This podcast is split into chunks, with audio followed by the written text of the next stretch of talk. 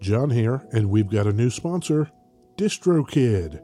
Now that you've finished your latest Pirate Math Sponge Core Twitch track, it's time to get it out there so everyone can hear it.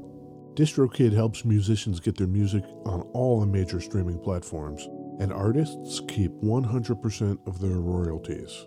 And because you're a high gain listener, you get 30% off. Just go to distrokid.com slash VIP slash high gain. That's distrokid.com slash VIP slash high gain. And now DistroKid has an app. The DistroKid app is available for iOS and Android. You can download it at distrokid.com slash app or in the app and play stores.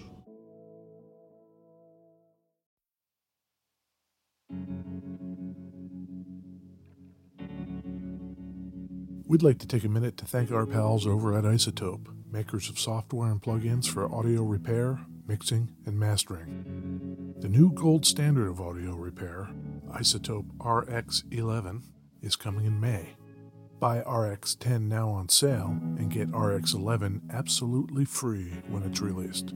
We use Isotope products here at the High Gain. It's an important part of how we've been able to bottle pure podcast gold week after week. High Gain listeners get 10% off using the promo code FRET10. That's F R E T 1 0. That's all at isotope.com. I Z O T O P E E.com.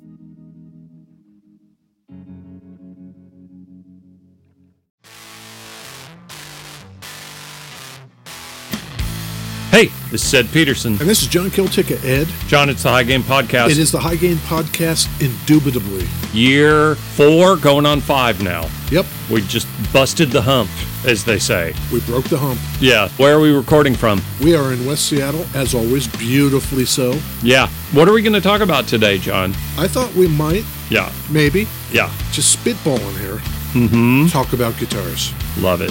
We've recently had quite a few smaller guitars, like Silvertone, Dan Electro. We did that Decca. A lot of those guitars have been smaller form factor, Yes, little guys. yes. That guitar you're holding today, not a little guy. This one is a little bigger. Yeah. It's hiding a lot of the JFK dad bod. Yeah, it's perfect. Big gut. I don't know what you're talking about. Not that I can see. Big block inlays, Yeah. bound neck. Couple of little, are they mini humbuckers? Yes. As opposed to that Decca, which was great big pickups on a little tiny guitar. Yes. This is little tiny pickups on a. on Fat a- guy in a little suit. yeah, exactly. I thought we might revisit our good friends over at Epiphone. Pre Gibson Epiphone. No. This is a Gibson era Epiphone. Okay. This particular model is from 1968.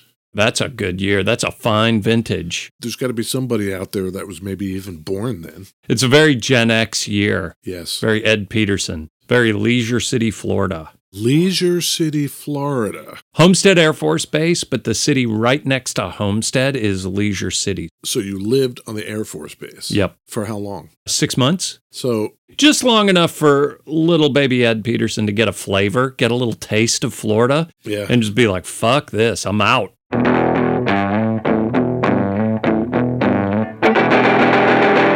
Beverages. Beverages Ed. Oh, did you bring me a beverage? Yes, on today's menu, Yeah, we're doing this thing where we share beverages and compare notes, I love it. tasting notes. Yeah. I have brought Ed what is called a Umex Mango Nectar. How do you spell that? J U M E X. Okay. Where's this out of? Fruta de mi tierra. So, fruit from my earth, home, land. I don't know. Something. Land fruit. Yeah. I like a nice can of juice, you know? That's how you know you're getting the real stuff when it comes in an aluminum can. Distributed out of San Antonio, Texas. A nice Tex Mex kind of thing. And they wish you to know, Ed, Yeah. that, quote, we are proud of our origins. Mm. They made us who we are and spice up our lives. That's why Yeah. Umex Fruta de Mi Tierra brings to your table the authenticity of Mexican fields that give the best in each harvest. Oh. So I can only assume that the mango used in this here mango nectar Yeah. comes from Mexico. Do you think we're talking big corn in this thing? Oh. Yeah. Yeah. Yeah, yeah, it's big corn. Unsurprising. I just took a gulp Why is that unsurprising? because it's juice in a can, is why that's unsurprising. I don't know. It's pretty mango-y. I like that. Mango puree and then high fructose corn syrup, followed by citric acid, followed by absorbic acid, followed by sucralose. Jesus Christ. You are such an elite. I don't know. Am I? What kind of food do you want to eat? You should eat food that your grandparents would recognize as food. Go buy a mango and smush that thing up yourself. Yes, All right. Well, on a purely taste level, I'm not into it. ugh, I'm going to drink this black coffee and I'm going to let that sit there and be gross. okay then. Is there a canned beverage you like? I like Squirt. Squirt does not do this pretension that I'm a juice. I'm a soda beverage. I'm not going to pretend to be healthy or juicy. You're incorrigible. Oh, uh, mm, that's probably true.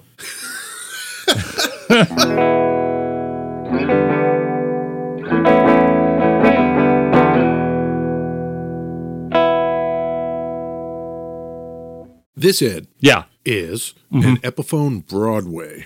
The model number was E E252, but who cares? We know the quick backstory about Epiphone that they were started in New York City, Mm-hmm.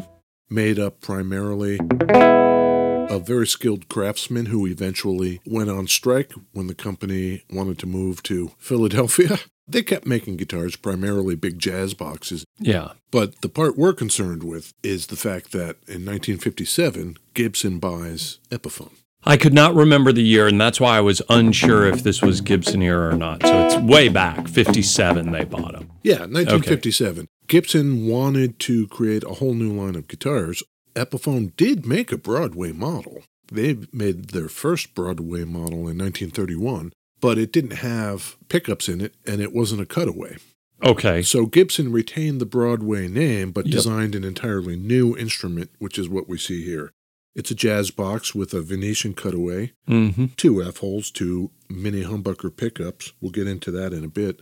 Tone, volume, pickup selector. The tailpiece, what do they call that? The frequencator tailpiece. Oh, Three of the strings, the lowest strings, are allowed to run a lot farther behind the bridge than the higher three strings, which terminate a lot closer to the bridge. what does that do exactly? It frequencates it. Oh, okay. I don't know. For sure. I don't know. Okay. Yeah, so in 57, when they buy Epiphone, Gibson decides to design a whole new line of Epiphone guitars. There was also just that thing where the big company buys the little company, and now the little company becomes whatever it is the big company wants the little company to become. That's right. So down the road, 2020 man sees Epiphone and probably thinks lower end import Gibson y thing. But at this point, 1957, all the operations for Epiphone were sent to Kalamazoo, Michigan. Right. So this comes out in 1958 as the counterpart to the 175, Got it. Mm. being that they are hollow jazz box. Yep. Two pickup. Yeah. When this thing first came out, by the way, it had what were called New Yorker pickups. Ooh. They were single coils. The reason they were called that is just because Epiphone had been housed in New York. Yeah. Imagine if the pole bangers Mm. on a single coil pickup were fake, just there for decoration. Sure. because the coil that wraps around the pole pieces Yep. was turned on its side. Yeah. That's what the New Yorker pickups were. The actual name that Epiphone had given them was Spectrum pickups. Ooh. That's a cool name. But eventually Gibson would move to what we see here in this 1968 example, which is mini humbuckers. Yeah. This is a full-size electric archtop guitar. Kind of in a fancy line, like big block inlays. Big block inlays, the larger headstock, Yep. the open book design on it. Nickel hardware, 17.5 body width. Let's see what this thing does. Give me some jazz. Some jazz? Yeah.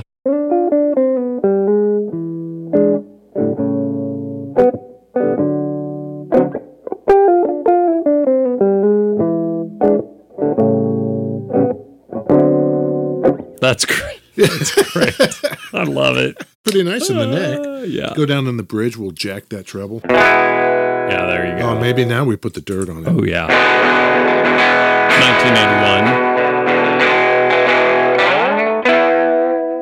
1981. Ooh. Oh.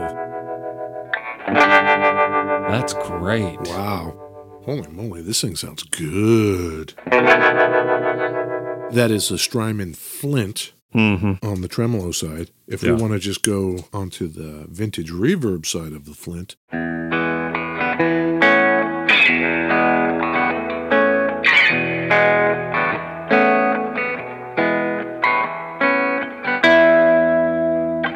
that's nice, huh? Yeah, I like it a lot. What about the E on the pick guard? That is the logo for Epiphone. Thank you. Is it worn? Was it pearl? Like, I can't really tell what's going on with it. I think it is silver embossed paint that is worn away over time. Yep. It's a tortoiseshell pick guard. The pick guard is bound Yeah. along with the neck and the headstock. The F holes are not bound, but the Yep. body is bound top and bottom. You could get fancier Epiphones, I bet. This feels like middle range fancy, getting up towards top of the line, but not. Yeah? Yes. And they did do that eventually. Make this a high end one? Or Yes. I see. In the initial run, they didn't. This Okay. guitar was discontinued in 1969.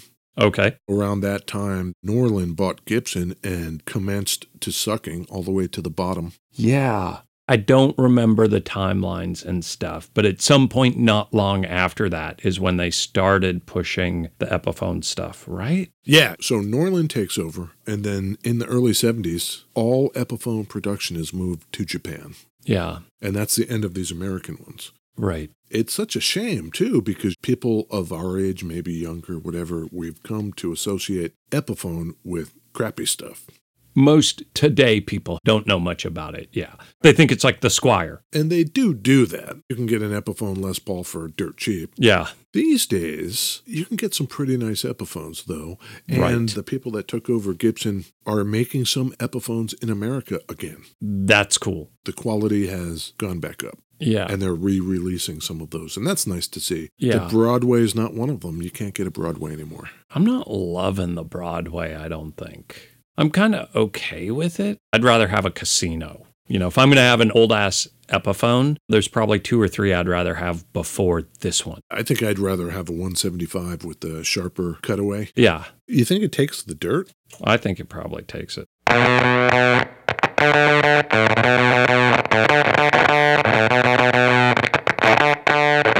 Benson preamp Mark II. you know where i'm going next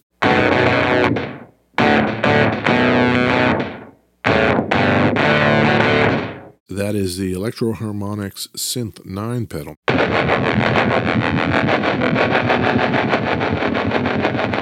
Yes, please. They moved production over to Japan, and all the way to the 1990s, you could not get a Broadway. 1997, they decide to reissue it. This guitar, 1968, Yes, Broadway. yes. Ed Peterson was born. Yeah, you said that. They must have seen the beginning of the end upon your birth, Ed.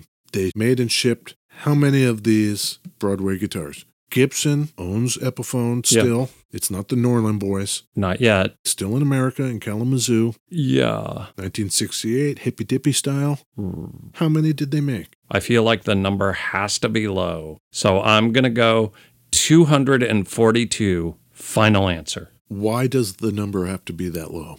A couple reasons. One, you wouldn't ask unless you knew the number. What would be crazy is if the number you tell me in a second here is a quarter of a million because you already told us the next year they discontinued it. Yes. So I'm thinking it's low. So couple hundred. You are right, Ed. It's low. Okay. Nine. 900. No, nine. Nine guitars. Nine guitars in 1968. So the guitar you're holding is one of nine made that year. That's right.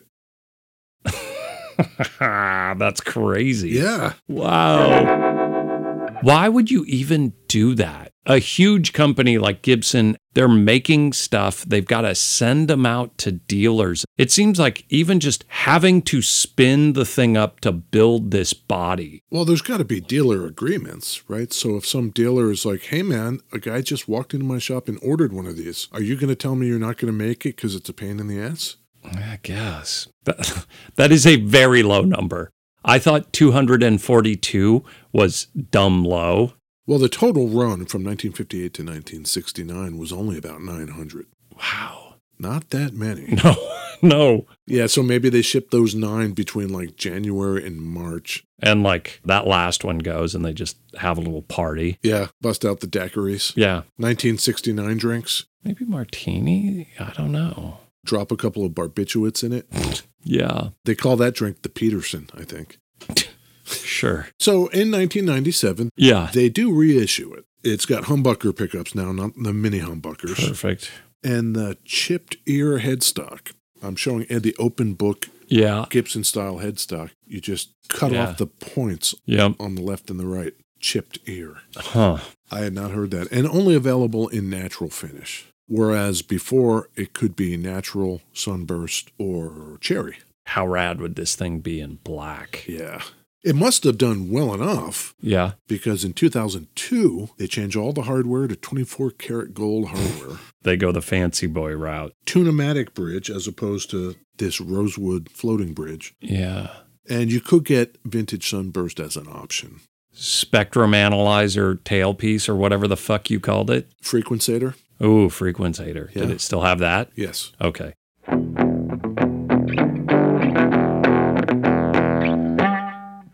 Yeah, okay. So they make it for a while and stop for a while and but then They discontinue it all up in 2008. Okay, Ed, well, this is 1968. The closest price I could find uh-huh. in an Epiphone catalog was 1966. Okay. So that's going to have to do. So in 1966 dollars in Lyndon Johnson bucks. Uh. Ugh. What's Lyndon doing with the economy in 1966? He's probably bombing the fuck out of Yeah, people. yeah. So you've got to take that into account pricing a guitar. We recently had the I nailed it. I don't think I'm going to get even close on this one. I think I'm going to be way off. Okay, go ahead. $516. You did not nail it. Okay. Shit. You're not that far off. Uh. Okay. $465. I feel like that's not terrible. 50 bucks? Yeah. I can't do the math. What is that in today dollars? Well, to tell you how fancy this thing was considered, Yeah. that's four grand. That seems correct. Yeah. So four grand. Yeah. That is still a lot of money. I feel like the Telecaster specifically, but then lots of things that came after the Telecaster did this democratization of the guitar. You make this thing that's cheap enough and mass reproducible enough that anyone can have one. And so I feel like guitars like this before the solid body were guitars for people who intended to use that thing as a profession. Joe Average is not buying a Yeah. $5,000 guitar. Yeah. They're just not. And if they are buying something that's, say, a hollow body, there are plenty of examples in the 60s of people playing 175s, 335s. But those were also very expensive compared to the Telecaster. Yeah, but there were more examples of people playing them than there were this big fat boy. Sure. Any jazz box is just more a specialty item than a Telecaster. Yes. In my brain, it's just like you could buy your kid a Telecaster. It would be expensive, but it's less than half the price of this guitar. Yes. I'm guessing Fender sold more Telecasters in 1968 Nine. than nine. You gotta try it. Try and decide. Is it hello or goodbye? Buy or deny? I'm pretty sure I know what you're going to say, Ed, Yeah, but go ahead. I'm going to say deny. Deny. Yeah. The one thing that I think is really cool about this guitar, Yes. there's only nine of them. literally that's the thing that I think is coolest about this is like this specific guitar you are holding from that year is one of 9 and that's pretty neat. That's a cool enough anomaly in the guitar world that it's like, oh, that's cool. Other than something that's super unique and custom from a boutique builder or something, I don't think we have ever held a production guitar that Yeah. there was only one of. Right. Not Like- production, not prototype, not custom, not boutique. Right. This was in the catalog the year before and Yes. maybe even that year. And they sold fucking nine. Wild. Yeah.